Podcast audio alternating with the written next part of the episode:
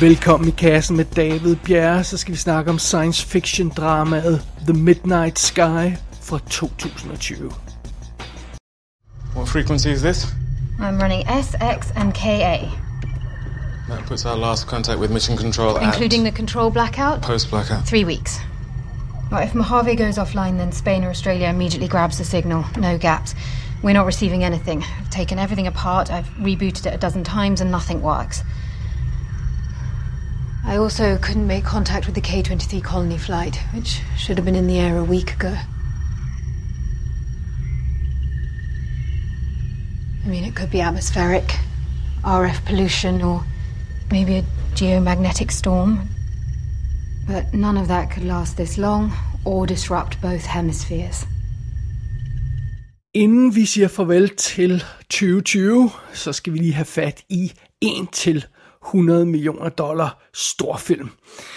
Men øh, i sagens natur, grundet at det er Rona Times, så bliver der altså tale om en streaming storfilm fra Netflix. Men det går jo nok alt sammen, fordi det er en George Clooney-film. Det er altid en god ting. Og så er den fuld af iskold kulde, den her film. Og den har et awesome rumskib. Så det skal alt sammen nok gå. Vi, vi klarer os igennem det. Vi kigger nærmere på The Midnight Sky. Og øh, når vi starter historien her, så får vi at vide, at året er 2049, og der er altså gået noget helt galt på jorden. En eller anden forfærdelig begivenhed har ødelagt det meste af planeten. Øh, vi, vi får ikke alle detaljerne, i hvert fald ikke til at starte med, og nu spreder der sig en, en dødbringende stråling over hele kloden, sådan stille og roligt, og menneskeheden har basically kun få uger tilbage at leve i.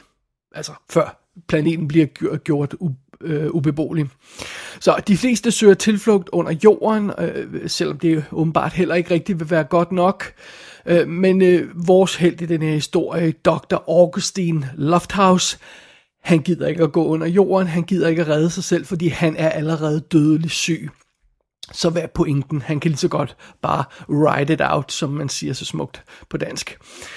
Øhm, han har sådan set bare tænkt sig, den her Dr. Augustin, han har tænkt sig at blive hængende i, øh, i det nu forladte observatorium på Nordpolen, som han har været i, og, og øh, ja, der vil han så tilbringe sine sidste uger, øh, mens, han er, ja, mens menneskeheden dør omkring ham. Meget dramatisk. Men så at der sker to ting for den her isolerede herre, der får ham til at ændre planer.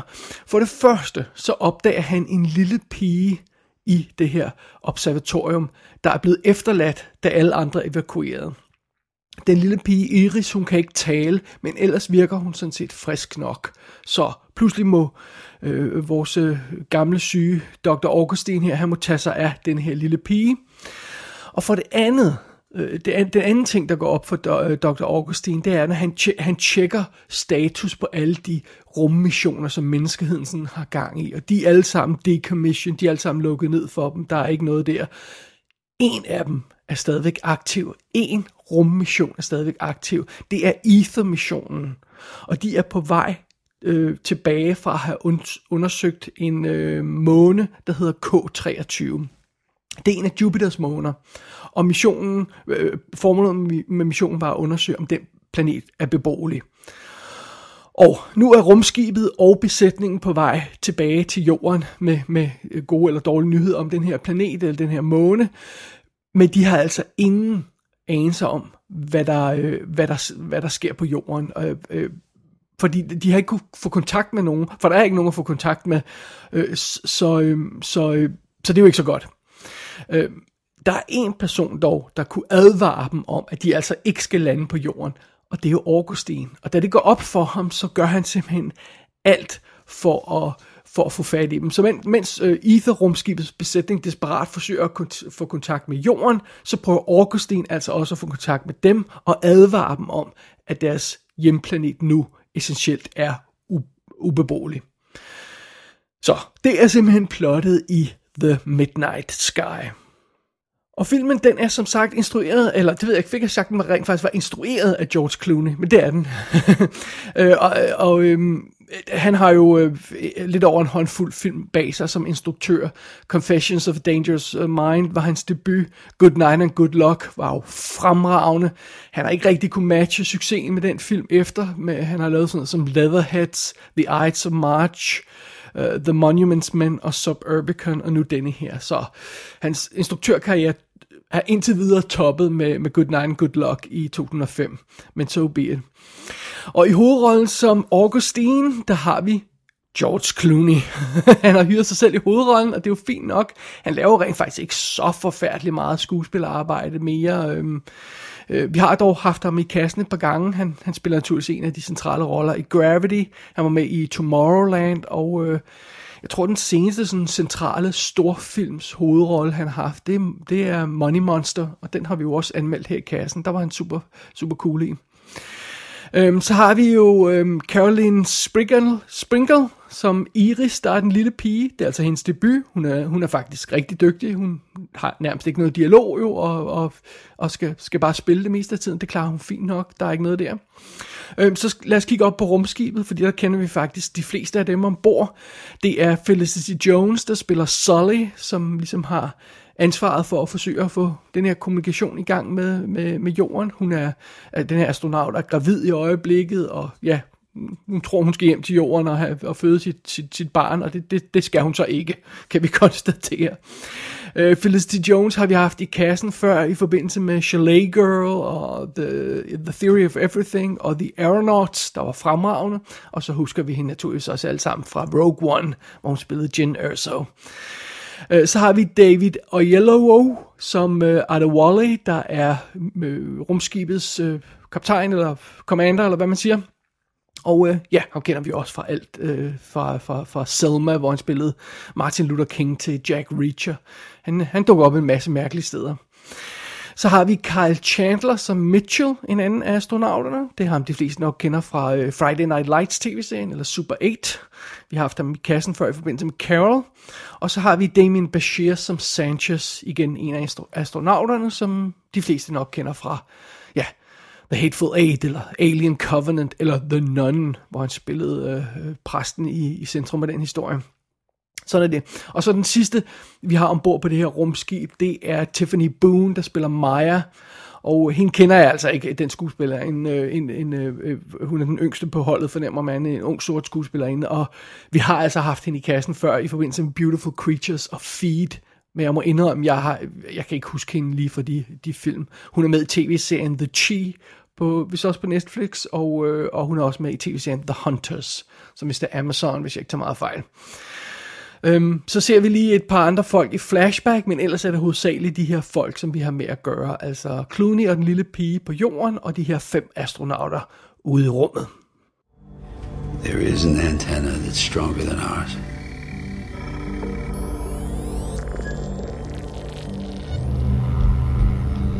It's up north.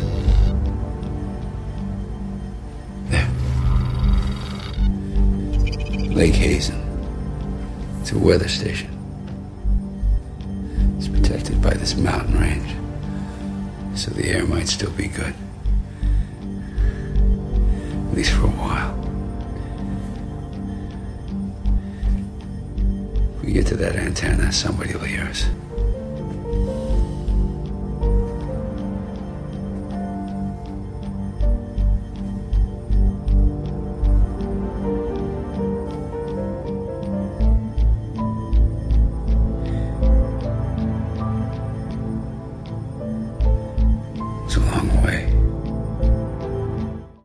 Historien i The Midnight Sky kunne man jo egentlig gøre en masse forskellige ting med. Man kunne, man kunne lave det til en science fiction thriller, eller en stor actionfilm, eller drama. Og, ja, man kunne, man kunne gøre en masse forskellige ting med den. Øh, det bliver ret hurtigt tydeligt, hvilken vej den her film har valgt. Det, det, det etablerer den sådan set for os allerede i starten. Vi ser det her observatorium, hvor Dr. Augustine, han, han øhm, han skal tilbringe sine sidste dage, og, og det, vi ser det i sådan fastlåste, tomme billeder. Vi ser den tomme base, den tomme kantine. Vi ser Augustin, der spiser mad alene, mens han stiger ud af de her store panoramavinduer ud på den her store, tomme, sneklædte slette udenfor. Og ja, altså, det, det, det bliver tydeligt, at det her bliver altså ikke sådan en Clooney redder verden, Michael Bay-style actionfilm. Det gør det altså ikke. Øh, det, det, det bliver øh, en ensom, stille og dyster film, og det lægger Midnight Sky sådan set heller ikke skjul på fra start. Selve historien bliver fortalt i sådan øhm, brudstykker sådan på sådan lidt spøjs måde. Vi, får, vi, vi starter med at få etableret situationen på jorden, og, og det er altså meget fint, øh, øh, og, og, og vi forstår, at, at Clooney han er isoleret på det der observatorium, Øh, så går vi tre uger tilbage i tiden og ser evakueringen. Det var åbenbart der, man opdagede, at håbet altså var ude, og man blev nødt til at stikke af for det hele. Øh, det er tre uger tidligere. Øh, så, så kommer vi ud i rummet, ud til den her uh, Ether-mission ud i rummet, men vi starter med sådan et flashback af en slags, hvor vi ser den planet, den der måne, de landede på, og så går vi væk fra det, og så går vi ind i rumskibet og ser den aktuelle status på missionen i rumskibet, der er på vej tilbage til jorden, og så springer vi tilbage til Augustine øh, øh, på jorden og ser, hvordan han klarer det, og så ser vi flashbacks fra hans synsvinkel til hans unge dage, dengang han, han, øh, han, øh, han lavede sine tidligere eksperimenter og, og, og, og blev forelsket for første gang, alt sådan noget der. Og øh, det, nogle gange kan det virke en anelse unødvendigt, at filmen står så meget på hovedet øh, for at fortælle os den her historie på en snørklet vis. Og man fornemmer egentlig ret hurtigt, synes jeg i hvert fald, at det er fordi filmen skjuler noget for os. Filmen gemmer på to hemmeligheder, som den vil afsløre for os i finalen.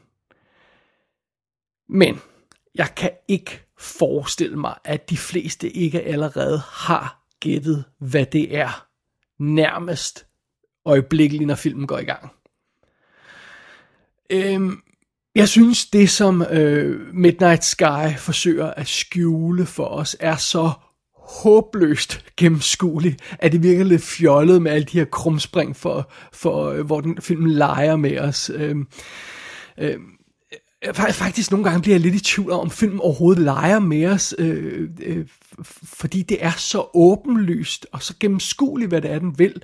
Men så opfører den sig hele tiden som om, den sådan, uh, hvad må det her betyde? Uh, lad os lade, uh. Så, så det er bare sådan, okay, nej, okay, det er åbenbart en mening, vi skal være i tvivl, selvom jeg overhovedet ikke er et sekund i tvivl om, hvad der, er, der foregår. Og jeg, jeg synes, det gør Midnight Sky til en lidt frustrerende oplevelse, det her måde, at, at uh, den, den sådan springer rundt. Uh, kan I gætte, hvad der sker? Ja, for det kan vi faktisk godt. så, men øh, well, sådan er det jo. Og nu skulle man måske tro, at bare rumskibsdelen alene vil være nok til at, til at gøre det for mig her på, på Midnight Sky, fordi jeg elsker jo film med rumskibe, det er ingen hemmelighed. Og det her, det er som sagt en 100 millioner dollar produktion, så der har været gang i det helt store effektapparat, og, og det vi snakker Industrial Light Magic, og de har brugt den her teknik, som The Mandalorian også bruger, med de her projekterede baggrunde, og alt det der. Og der har været super gang i effekterne her, ingen tvivl om det. Og halvdelen af filmen foregår altså ombord på det her rumskib, der er på vej tilbage mod jorden. Så vi snakker altså, vi, vi, får, vi får store omfattende skud af rumskibet, vi får zero G scener, vi får actionsekvenser, hvor rumskibet løber ind i problemer, og der skal en gang i EVA-ture, fordi øh, astronauterne må udenfor og fikse noget på, på ydersiden af rumskibet, alt det her løjser. Og, og det her effektarbejde er fantastisk flot, og, og, og og, og virkelig godt lavet, virkelig solidt arbejde. Det minder meget om Gravity, den her effektstil og det her look, som filmen har. Men det er værd at understrege i den her forbindelse, at The Midnight Sky ikke er interesseret i at være videnskabeligt korrekt. Øh, denne her super tone, som filmen holder sig, og tilstedeværelsen af den her meget seriøse, deprimerede George Clooney, kunne måske få en til at tro, at det her det er sådan en, nå, det er en seriøst videnskabeligt korrekt film, men det er det altså overhovedet ikke. Øhm, ja, vi tilbringer tiden, øh, halvdelen af tiden ombord på det her kæmpe rumskib, der er smukt designet, men det er altså et totalt upraktisk, overdrevet, overdesignet filmrumskib. Man vil aldrig lave det sådan i virkeligheden. og det, det, det er mere med, at den ikke er videnskabeligt korrekt. Den har sådan alle de her science fiction, eller science fantasy elementer, som for eksempel øh, øh, bærbare computer med gennemsigtige skærme. fordi det ser vildt cool ud. Men det er jo, man kan jo ikke se en fløjtende fis på en gennemsigtig skærm, så det er fuldstændig upraktisk i virkeligheden. Det er sådan en ting, som science fiction film har nogle gange. Og hvis man kigger på væggene på det her rumskib, så kan man se, at der er sådan de her overdrevede mønstre, der er sådan... Øh, øh, ja, det, det, det er sådan, er det, er det moderne kunst, eller er det sådan et forsøg på at lave en form for struktur i rumskibet? Jeg bliver lidt tvivl, når jeg kigger på den her scenografi ind i rumskibet. Det ser meget imponerende ud, men det virker totalt upraktisk. Øh, der er mange cool små detaljer på det her rumskib også, men der er altså også mange totalt ulogiske, øh, weird designet ting på det her rumskib. Så alt andet lige, så sådan, med hensyn til science fiction delen af historien, så synes jeg Midnight Sky er tættere på sådan noget som Star Trek, end den er på Gravity. Øhm, og nogle gange så fremstår de her øh, den her film science fiction idéer som, som det rene fantasi, der, der ikke er forbundet til virkeligheden. Det er også en film, hvor de sådan lige hurtigt etablerer, at der er kunstig gravity på, på rumskibet, og så, så glemmer de det resten af tiden, sådan mere eller mindre. Altså, altså der, der, der er nogle steder, der så ikke vil have gravity, men ja, det skal vi ikke gå op i detaljer med. Det, det er sådan ligesom den stil, film holder sig. Det overrasker mig en lille smule egentlig, fordi jeg synes, det virkede som om, det var en mere seriøs film. Men det er det altså ikke, ikke på det plan. Men fidusen er, hvis man ligesom ser forbi alle de distraherende elementer her i The Midnight Sky, den omfattende visuelle del, øh, rumskibssekvenserne, øh, alle de historiemæssige øh, krumspring. Hvis man ser forbi alt det, så er historien i The Midnight Sky faktisk meget simpel. Altså, der er to tråde i det her plot. Der er, der er det, der foregår på rumskibet, og der er det, der foregår på jorden. That's it. Og folkene i rumskibet, de tilbringer det meste af tiden med at prøve at kontakte jorden, og på jorden så tilbringer vores held det meste af tiden med at prøve at kontakte rumskibet. That's it. Det er basically plottet i den her film. Og øhm, øh, besætningen ombord på rumskibet, de, de, øhm, de, de, de, de, de har jo kurs mod jorden, og, og, og de, de, de kører bare, så, kører, skulle jeg sige, så de flyver bare så hurtigt, som de nu kan, og det, det er det, de gør, og de må sådan set bare vente på at nå frem til jorden. Og, og, og de må vente på at kontakte, hvem de nu er, der er tilbage på jorden. De ved ikke noget om situationen på jorden nemlig. Og, øh, og øh, på jorden så, så øh, har, har Augustin ikke rigtig en, en stærk nok sender til at få fat i dem, så han må også vente på, at de kommer ind for rækkevidde. Og øh, han venter jo sammen med den her lille pige, og hun kan ikke tale, og og, og imens han venter på at få kontakt med rumskibet, så venter han også bare på at dø. Og, øh, øh, så, øhm, øh, på et tidspunkt så må Augustin tage fra det her øh, observatorium, hvor han er på. Han må tage mod en, en, øh, mod en anden base med en stærkere sender, og så må han gå ud på en farefuld rejse sammen med den her lille pige. Og, øh, men, men når de når frem, så vil målet for den her rejse stadigvæk bare være at, at vente på at kunne kontakte rumskibet. Så øh, altså, det er ikke bare et simpelt plot den her film øh, byder på. Det, det er decideret et stillestående plot.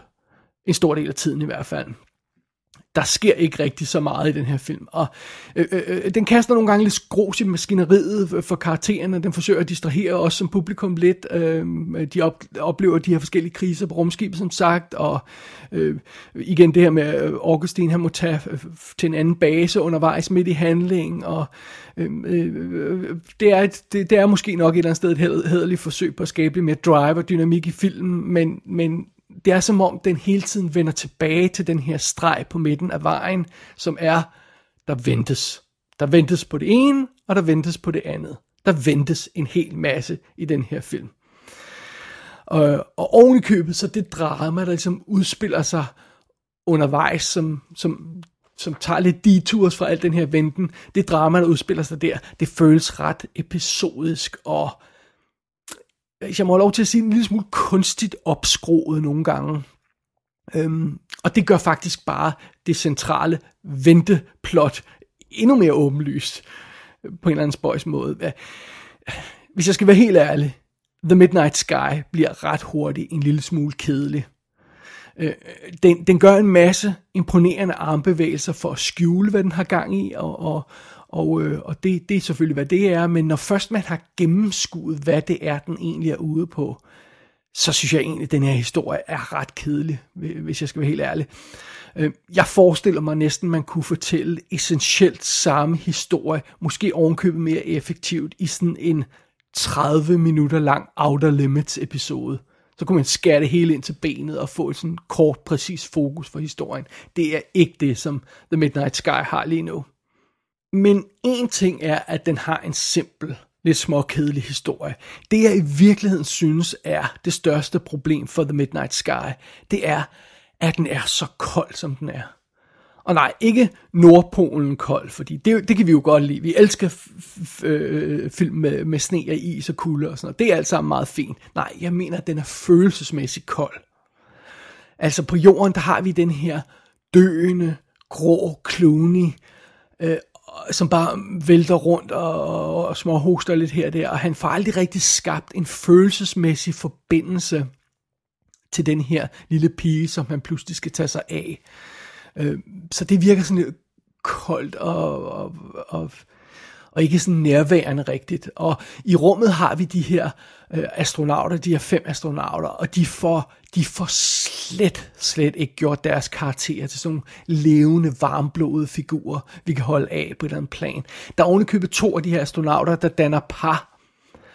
Og seriøst, I'm not kidding, hvis man går ud og tager en kop kaffe mens den scene udspiller sig, hvor det bliver afsløret, at de er et par, og så kommer tilbage igen, så tror jeg ikke, man kan gennemskue, hvem er, det der, hvem er de fem, der er par. Fordi det, det, det, det, det, der er simpelthen så lidt omsorg og kærlighed mellem de figurer, som skal forestille sig at være par, at, at, at, at det ikke er sådan umiddelbart gennemskueligt. Øh, øh, altså, der er ingen, der er ingen øh, der er ingen varme i nogen af karaktererne i den her film, og der er heller ikke noget passion. Og det værste er, at det betyder så, at der heller ikke rigtig er nogen fornemmelse af tab, eller det her med, at menneskehedens fremtid står på spil. Øh, den eneste følelse, som den her film har held med at ramme plet på, det er den her deprimerende følelse over, nå, nu er det hele sgu nok overstået, og snart dør Clooney. Altså, der mangler virkelig noget hjerte, noget, noget drive og noget passion i den her film. Øhm, og jeg tror også, det er derfor, at den aldrig rigtig kommer til at virke rent dramatisk, ud over den simple historie. Det er det her med, man føler aldrig rigtigt, at der er noget levende på spil her. Det sjove ved det hele er, hvis man hiver fat i plakaten til The Midnight Sky, så ser man dens tagline, og tagline er Hope finds a way. Og det er ironisk, øh, fordi at øh, der er intet håb i den her film. Og det lægger den sådan set aldrig skjul på. Hvem der har lavet det her tagline og designet plat, plakaten, har ikke set filmen først i hvert fald. Øh, øh, Midnight Sky starter jo med, at jorden er ødelagt, og vores hovedperson er ved at dø. Og ingen af de to ting står til at ændre.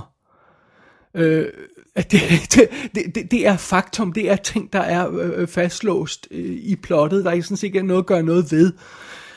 Og øh, Ja, det, det gør jo også, at The Midnight Sky, det er sgu ikke den film, de fleste har brug for at se i de her tider. Det må jeg indrømme. Det er ikke en film, der egner sig til julestemningen. Det er ikke en film, der er oplagt at sidde og se med familien i juledagene. Det her, det er virkelig en stille, stillestående og deprimerende film. Og øh, George Clooney er jo en vanvittig sympatisk fyr, og han kan jo normalt, han er jo super sjov at se på interviewer, han er jo varm og dejlig menneske, og sådan noget, virker han som om i hvert fald, og han kan i hvert fald instruere en effektiv film, det har vi set. Øhm, øh, og, og, øh, og Midnight Sky, den har også meget kørende for sig på mange punkter, men, men, øh, men i sidste ende kan, kan, kan, kan George Clooney simpelthen ikke øh, øh få det til at virke, og, og filmen kan ikke undslippe sine centrale problemer. Øh, og, og det er det her trækløver med, at historien er simpelthen ikke øh, spændende nok. Øh, plottet er for åbenlyst og øh, for simpelt, og, og, så, og så er det her en, øh, en kold film for sit liv. Det, det, det, det, det er ikke en dejlig varm film at se. Det er ikke en film, der giver håb. Det er en iskold film. Så ærligt talt, mit råd, det er at se Gravity igen. Gravity virker fantastisk. Der er flere følelser i en scene i Gravity, end der er i hele The Midnight Sky. Og øh, ja, det, det er en lidt hård film at komme igennem. Midnight Sky, The Midnight Sky, det, det er ikke filmen, vi har brug for lige nu. Men øh, jeg synes egentlig heller ikke rigtigt, det er filmen, vi har fortjent lige nu.